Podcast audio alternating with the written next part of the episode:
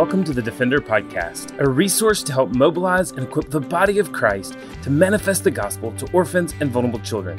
This podcast is a ministry of Lifeline Children's Services, and I'm your host, Herbie Newell. Well, today is Wednesday, August 18th, 2021, and Dr. Rick and I are coming to you from Birmingham, Alabama. Well, today we want to give you an international adoption update. Obviously, we have been living through a global pandemic, which has not just affected our own country, but has affected the entire world. And when anything like that affects the entire world, it also affects greatly international adoption. And I remember early in 2020, uh, when I was first contacted by an infectious disease doctor who asked me if I had heard about this coronavirus that was happening and spreading throughout China. And I told him I, I, really hadn't heard that much about it. And he said, Well, if I were you, I would not send any families anywhere near Wuhan, China.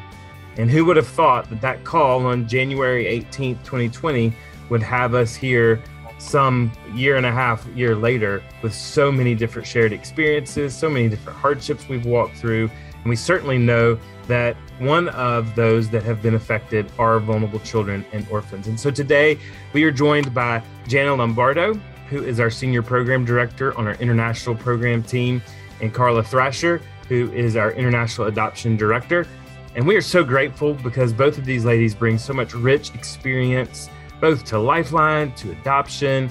Uh, both are TBRI practitioners and just have so much of a wealth of, of knowledge that they bring to the table. Jana has been at Lifeline since 1992 and has legitimately served in just about every role uh, throughout the ministry. And Karla has been here since uh, 2002 uh, or 2001, and she has served uh, in many different capacities as well. And so I know that that you're going to be blessed to be able to hear from both of these ladies and that from their experience, but also for us to know where is international adoption, what is what have we seen during a pandemic, and what are we looking forward to uh, as this pandemic, Lord willing, comes to an end in the near future. But before we get to hear from these ladies and we bring in Dr. Rick, uh, I want to remind you about Bridge Educational Services as we approach and are in the midst of the start of another school year. We want to remind you about Bridge Educational Services. It's created to walk alongside parents as you, the parent, help your children from a hard place meet educational potential. There's cognitive development evaluations, personalized educational support, in office or online support that's built for your child and would be a res- support to you. Whether your child is homeschooled, doing online learning, or learning in a classroom setting, Bridge Educational Services could be exactly what your child needs in order to get the personalized attention they need to meet their educational goals. So you can always look in show notes to get a link to Bridge Educational Services, and you can always go to lifelinechild.org and look for Bridge Educational Services in that little magnifying glass at the top. And as you may notice, as you go to lifelinechild.org, we have revamped our website, and those resources are even easier to find and they're even more uh, readily available for you to be able to really look in and get those questions answered. Well, Dr. Rick, I know that you and Denise grew your family through international adoption.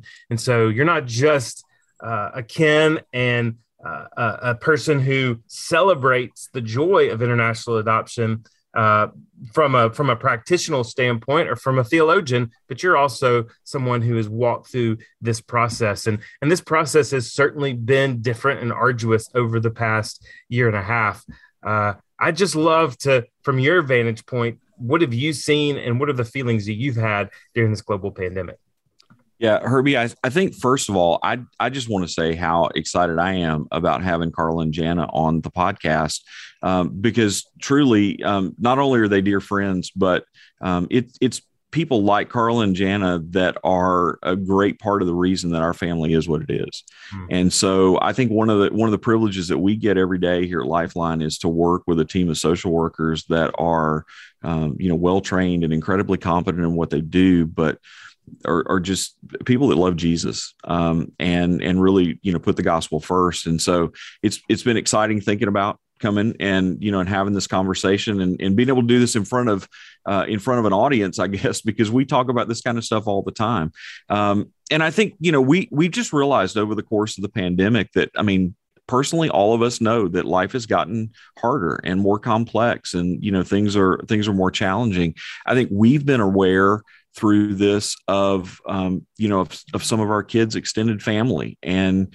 people that are you know that are in difficulty and, and are suffering because because things around the globe are um, are hard. And and in some cases they're harder than they are here for us in you know lack of resources and lack of information and and all kinds of things. And and so i think we you know there there is as we talk about a global pandemic um, many times we have a very we have a very local understanding of a global pandemic and we we look at it in terms of you know of, of us and and kind of looking at the immediacy. And and so i'm really great grateful that we have the opportunity to have this conversation and you know bring a little bit of perspective to the things that are going on around the world. And uh, and so karla i'll i'll just kind of bring you into the conversation first. And and um, you know at the height of the pandemic right? Like if we go back um, eight ten months ago when we were in the throes of of kind of what we saw as the worst of it at that point.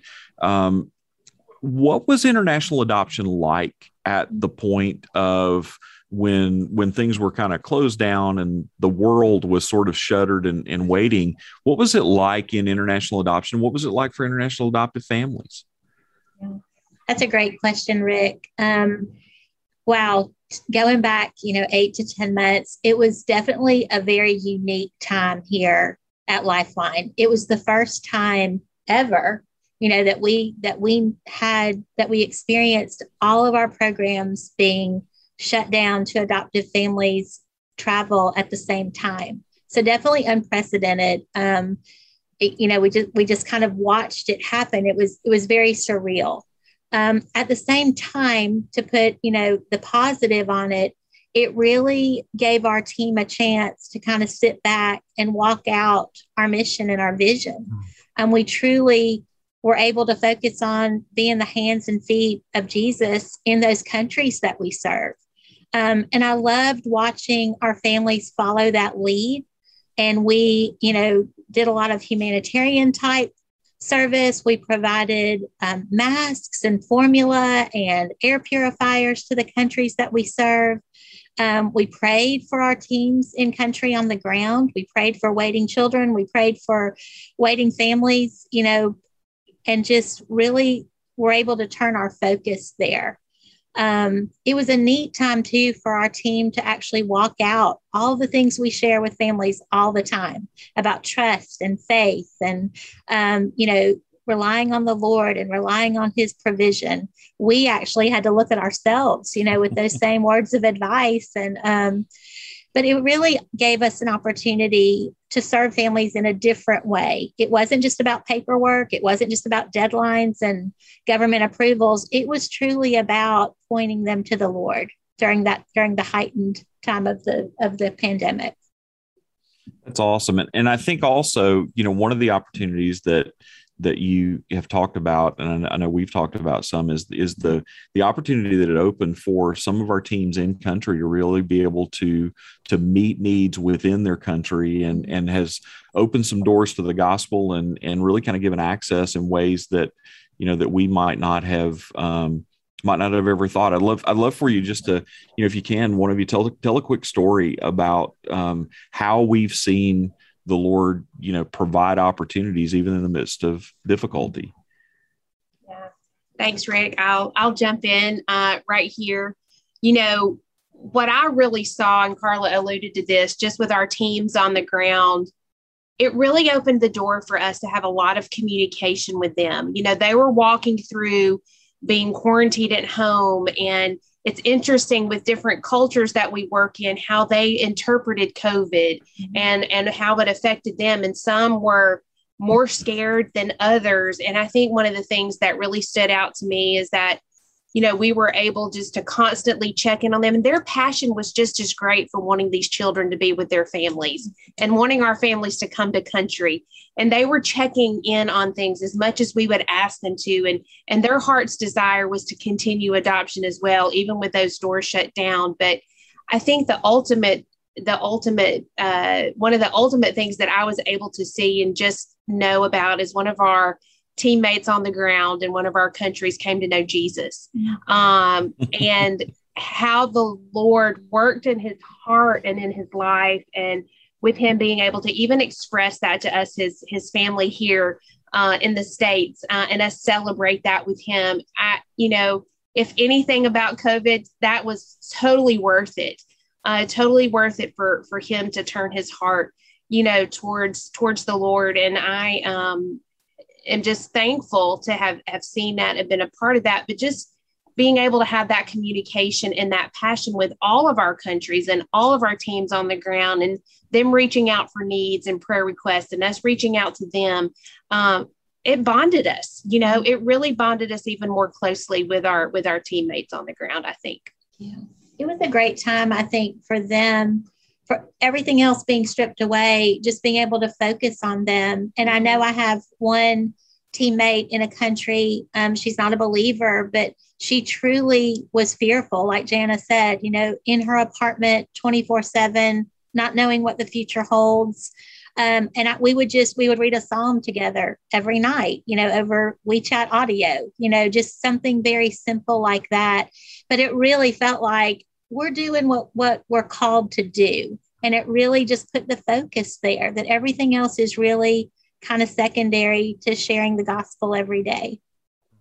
I think one of the cool things that we've gotten a chance to see from from our international team is is really just that that utility of using like using the moment kind of capturing having a gospel purpose and and and really focusing on that. And but but realizing that um, like we have to be flexible. We have to we have to we have to do what's appropriate in the moment.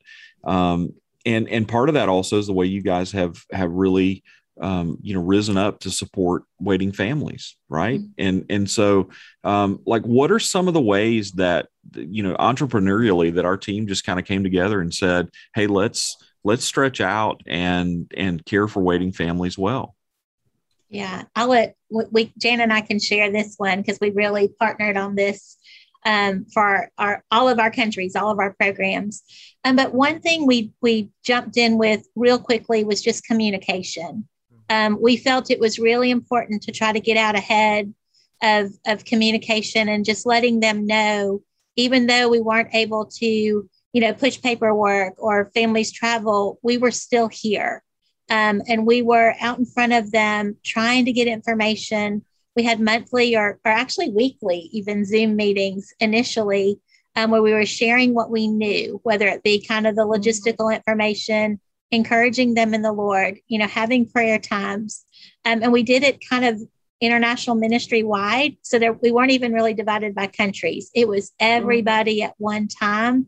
And it was just the best feeling to all be together um, there were lots of tears. You know, people were mm-hmm. fearful. Mm-hmm. We didn't know, you know, what was happening, and just the concern that everybody has, you know, for the children that we serve. Um, but I really enjoyed being able to support them in that way.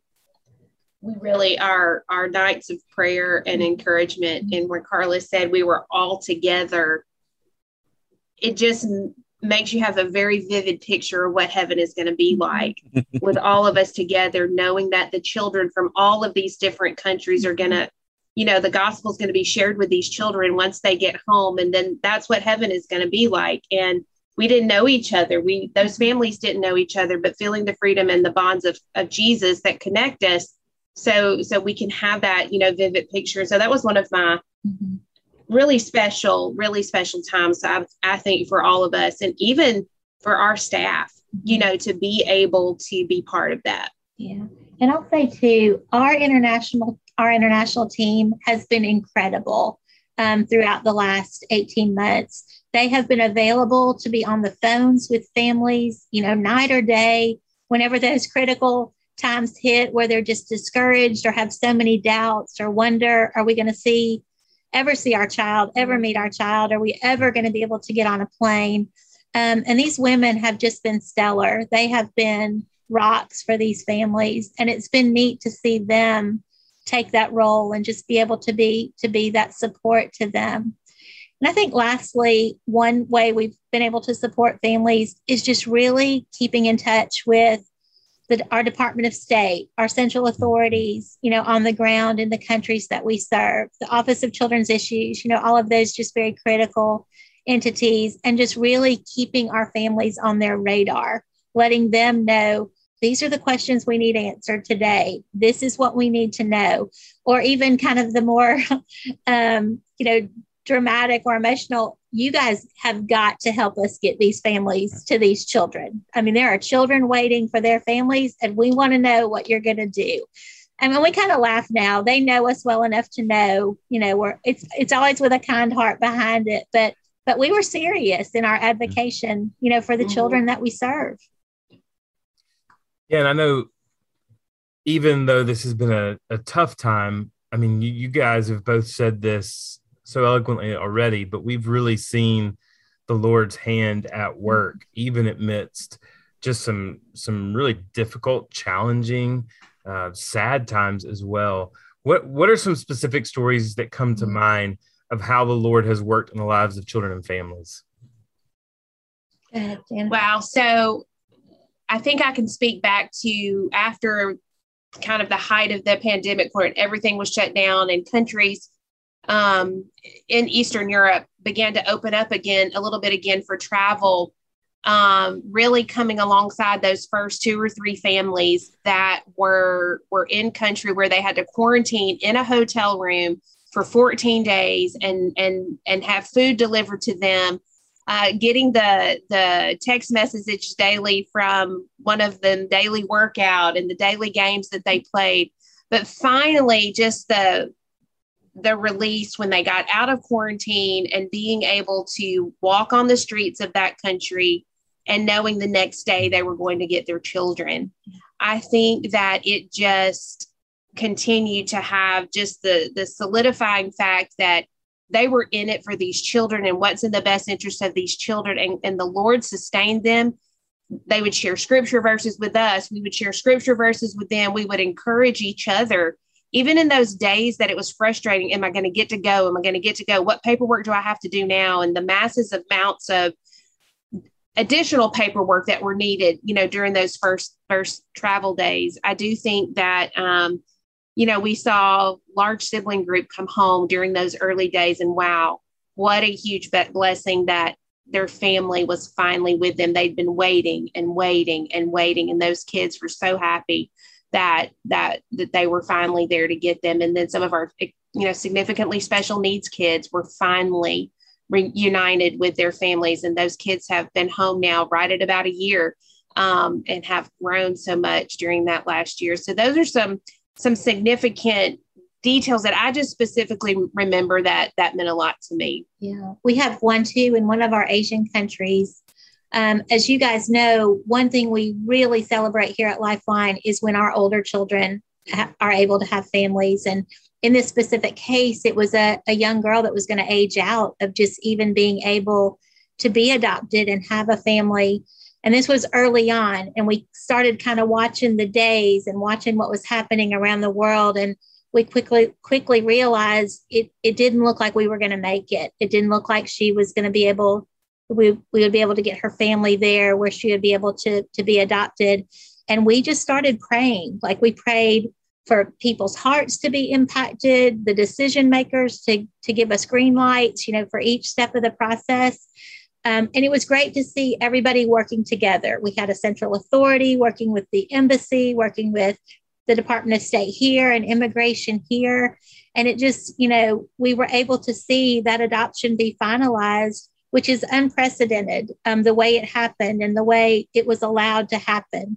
Um, we're still waiting for her family to be able to go and meet her. But as far as all the paperwork and everything, we were able to get that completed um, before um, it was too late for her to have the chance of having a family. I was really impressed too with the way that our countries and the central authorities and the mm-hmm. embassies mm-hmm. they thought outside the box mm-hmm. to allow families to continue this process. And I'm very thankful for that. There would be a lot of children not home yet had they not done that. And it was a great just effort of community working together to, to make that happen. Mm-hmm. Hmm. And and I know that not only have we seen those things happen, but but we still see a lot of opportunities for continued involvement in international adoption. Even during a global pandemic, people may think that the whole thing is just shut down. But not only have families been able to travel, kids have been able to come home, but there's still a lot, there's actually a lot more need now. And there's, it's a great time to get involved and to start a process. So, what would you want people to know just about the climate of, of international adoption? I love that you asked that because it's something that Jana and I say every time we get a chance but one is, as Herbie said, the need is great. And just because we've experienced a pandemic and other things have stopped in our lives, that the need for children to have families has has only increased all over the world. And I think too, it's important for people to know, even though international travel has been impacted, the programs are still open and for the most part moving. Um, I think that's important to know that you know that that yeah. those kids are still waiting. Yeah, and we, are seeing we're seeing referrals weekly mm-hmm. from all of our different countries coming through, and this child is available, and this child has a need, and it just runs the spectrum of age ranges, gender, sibling groups, and special needs. And these children need moms and dads, need the chance for a forever family uh, that's going to love them and, and teach them about Jesus. And um, it's it's something that just as near and dear to our hearts mm-hmm. and, and gets at our hearts daily the advocacy that we just want to continue to push and children that are aging out and older teenage boys that really need a, a dad. You know it, it's I, I might start crying when i talk about that but i do because that's been on my heart a lot lately with some of our older teenage boys especially. But i do think that the need is great and we need families. We need you to be to to listen to what God is calling you to do and, and being part of how you're going to care for for vulnerable children and, and whatever capacity you know that looks like. And it was interesting, you know, to watch the body of Christ, you know, come alongside us um, during the pandemic and just the financial blessings that we received that we were able to turn around and help families that have a heart for adoption and maybe have a financial need. And I'd encourage you, if you're listening today, don't let that stand in your way. Don't let that be a reason that you don't move forward. At least call and let us talk you through what financial resources look like. Um, it is one of the top reasons that we hear families not moving forward. And we just want you guys to know there are so many people that will partner with you um, in that area. And it shouldn't be a reason um, that a child doesn't have a family. So we see this need for folks to continue to engage and get involved in international adoption. But just really even in the international adoption space or around lifeline what are some other exciting things that you see happening right now?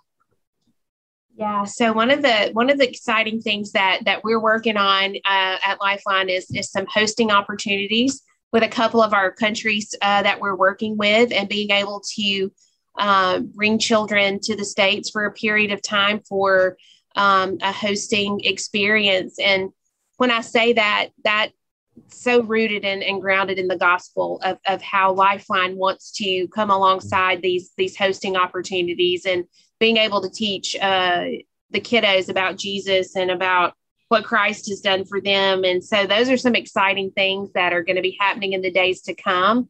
Thankful for new relationships and partnerships with believers uh, in the states and even on the ground in Ukraine and in Colombia and in some of our other countries as well. So so truly thankful for those opportunities.